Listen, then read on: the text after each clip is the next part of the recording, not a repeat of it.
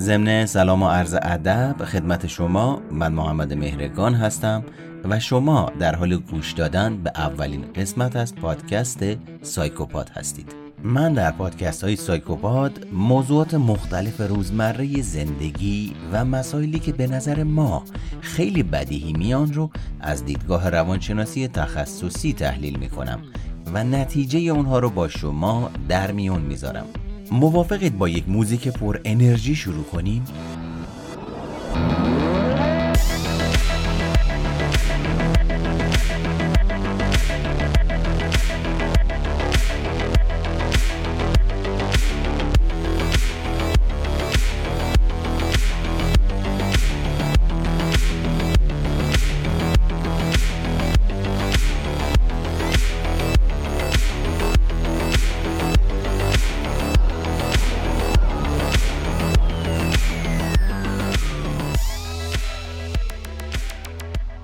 خب قراره که توی قسمت اول به روانشناسی زرد بپردازیم.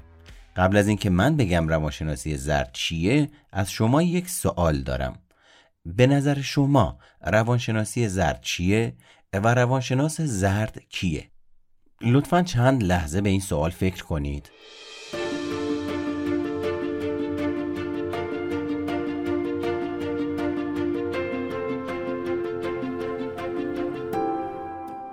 بهتر قبل از اینکه با مفهوم روانشناسی زرد آشنا بشید با تعریف علمی روانشناسی آشنا بشید. در واقع یک تعریف یک بارچه درباره چیستی روانشناسی وجود نداره اما اشتراکاتی بین تعاریف موجود دیده میشه. روانشناسی علم مطالعه و پژوهش روان یا ذهن و جریانات ذهنی و رفتار در موجودات زنده است. در نتیجه روانشناسی به مطالعه ذهن، افکار، احساسات و هیجانات و رفتار انسان و البته گاهی اوقات بعضی از حیوانات هم می‌پردازه.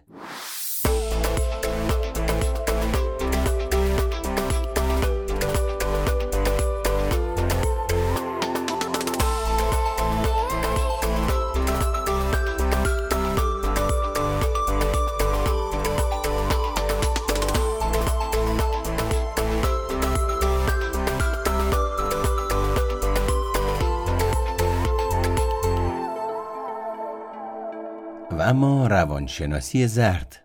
رنگ زرد می‌تونه تدایی کننده معانی مختلفی در ذهن من و شما باشه. یکی از این معانی برگرفته از فصل پاییزه. فصلی که رنگ زرد در اون بیشتر از هر موقع دیگهی در طبیعت دیده میشه. این رنگ در فصل پاییز تدایی کننده به پایان رسیدن و شوک موقت به فرایند رشد طبیعت.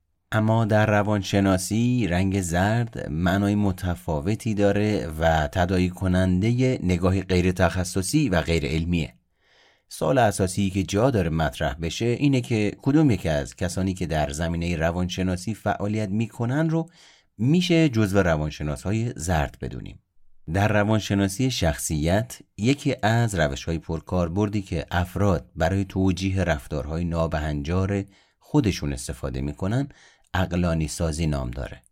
این یعنی برای هر واقعیتی که نمی‌خوایم بپذیریم دلیلی میاریم تا صورت مسئله رو از چه کسی دزدید به چرا دزدید تغییر بدیم.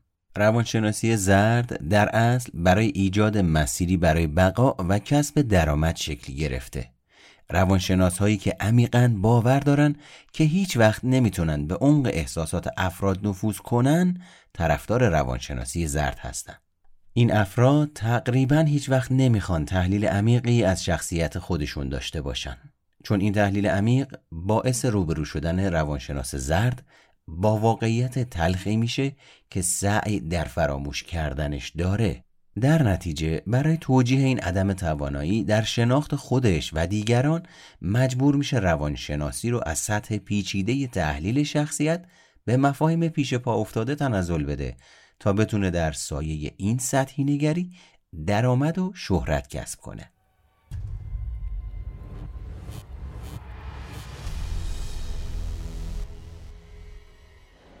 گفته ماشین بیار. عزیزم من امشب ماشین ندارم. اوایل رابطه مخصوصا.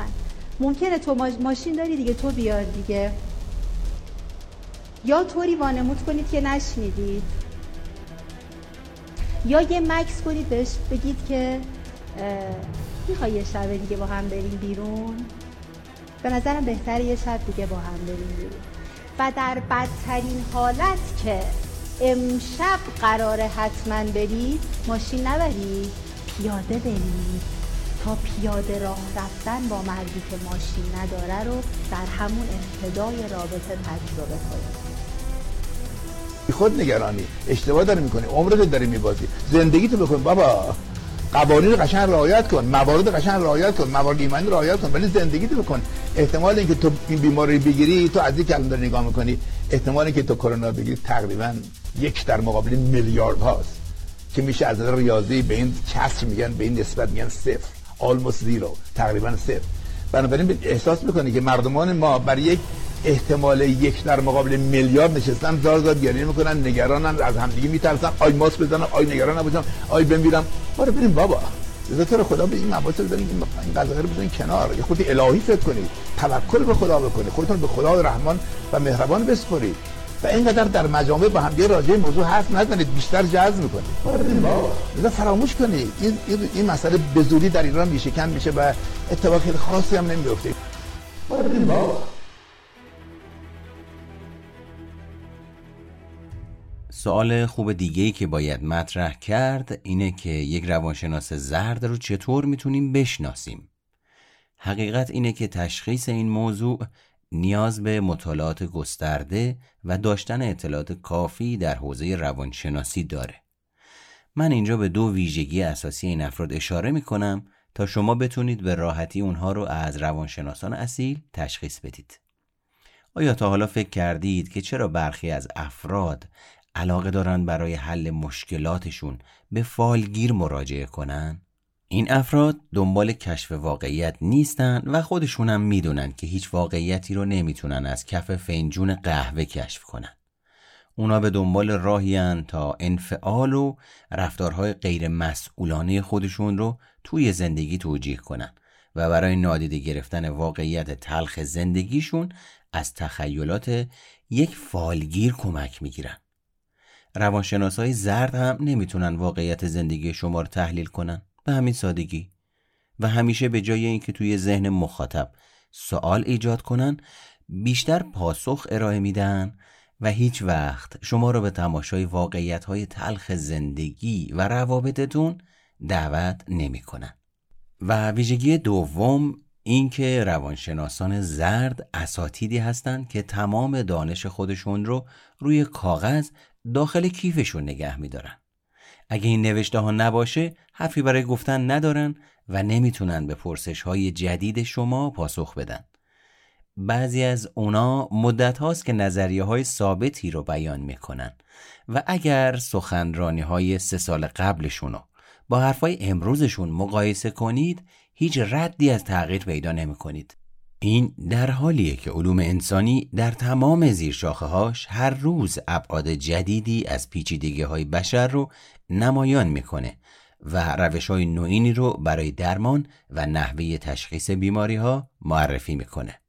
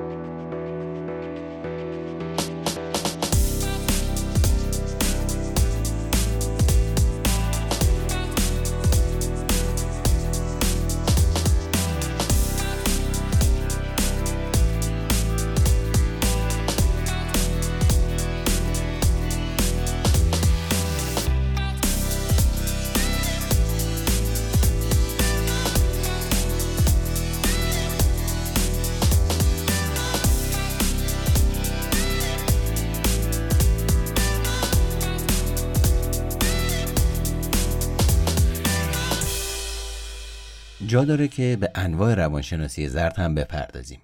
روانشناسی زرد توی قالب های مختلفی دیده میشه. مثل کتاب های خودیار یا سلف هلپ که کتاب های پرفروشی هم هستن. و عنوان مثل 101 راه برای موفقیت ده راز برای پولدار شدن اعتماد به نفس در ده دقیقه و راز زندگی زناشویی موفق در زندگی. نکته قابل تعمل راجع به کتاب های خودیار زرد اینه که اونها عموماً ایرادهای شما رو عنوان می‌کنن و البته راه حل هایی هم ارائه میدن ولی لزوما همه اونها علمی و قابل اجرا نیستن. مورد بعدی توصیه ها و سخنرانی هایی که از طریق تلویزیون، شبکه های اجتماعی یا رسانه های چاپی منتشر میشن و مهمتر از همه اینها حقایقی که در بین عامه مردم رایجه و ممکنه واقعی و درست نباشه و بیشمار موارد دیگه که در طول روز اونها رو با چشم می‌بینیم به نظر شما چطور روانشناس زرد نباشیم؟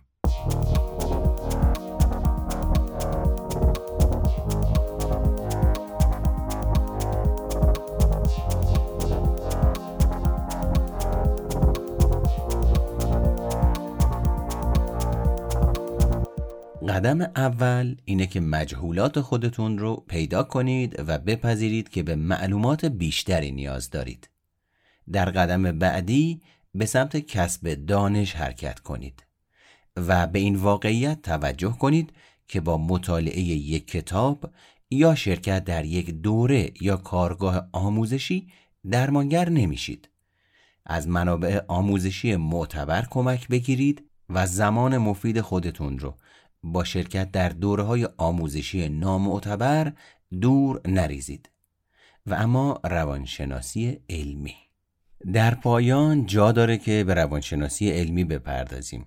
تغییر رفتار، رشد و درمان فرایندی مداوم، مستمر و طولانی مدته و لازمه تلاش و خودنگری و خودسازی دائمیه. و مثل شربت سرفه و آمپول پنیسیلین می‌تونه تلخ و دردناک باشه. ها و های تغییر، رشد و درمان پایه علمی و پژوهشی دارن و بر پایه دیدگاه نظری پردازان روانشناس و روان درمانگرها قرار گرفتن. در طول زمان و با افزایش خود آگاهی و ریشه یابی مشکل حالتون خوب میشه و می‌تونید بر حل مشکلاتتون مسلط بشید. تغییر رفتار و بهبودی یا به کمک کتاب های خودیاری علمی و یا مشاور و روان درمانگر صورت می‌گیره. روانشناس نماها و کتاب های زرد شبه علمی بیشتر از اینکه کمک کننده باشن شما رو نسبت به تغییر خودتون ناامید و حتی پشیمون می‌کنن.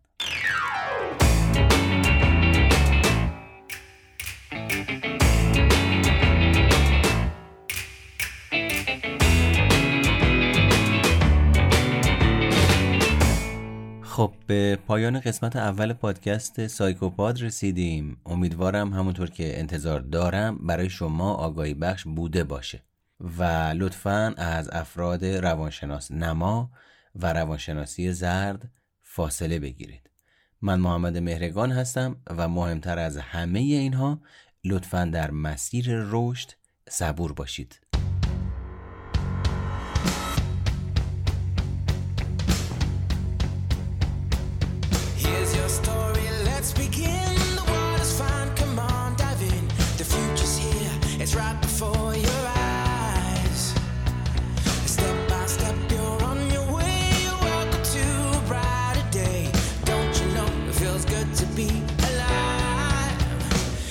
Be larger than life, bigger than the world, living out the hopes and dreams of every boy and every girl.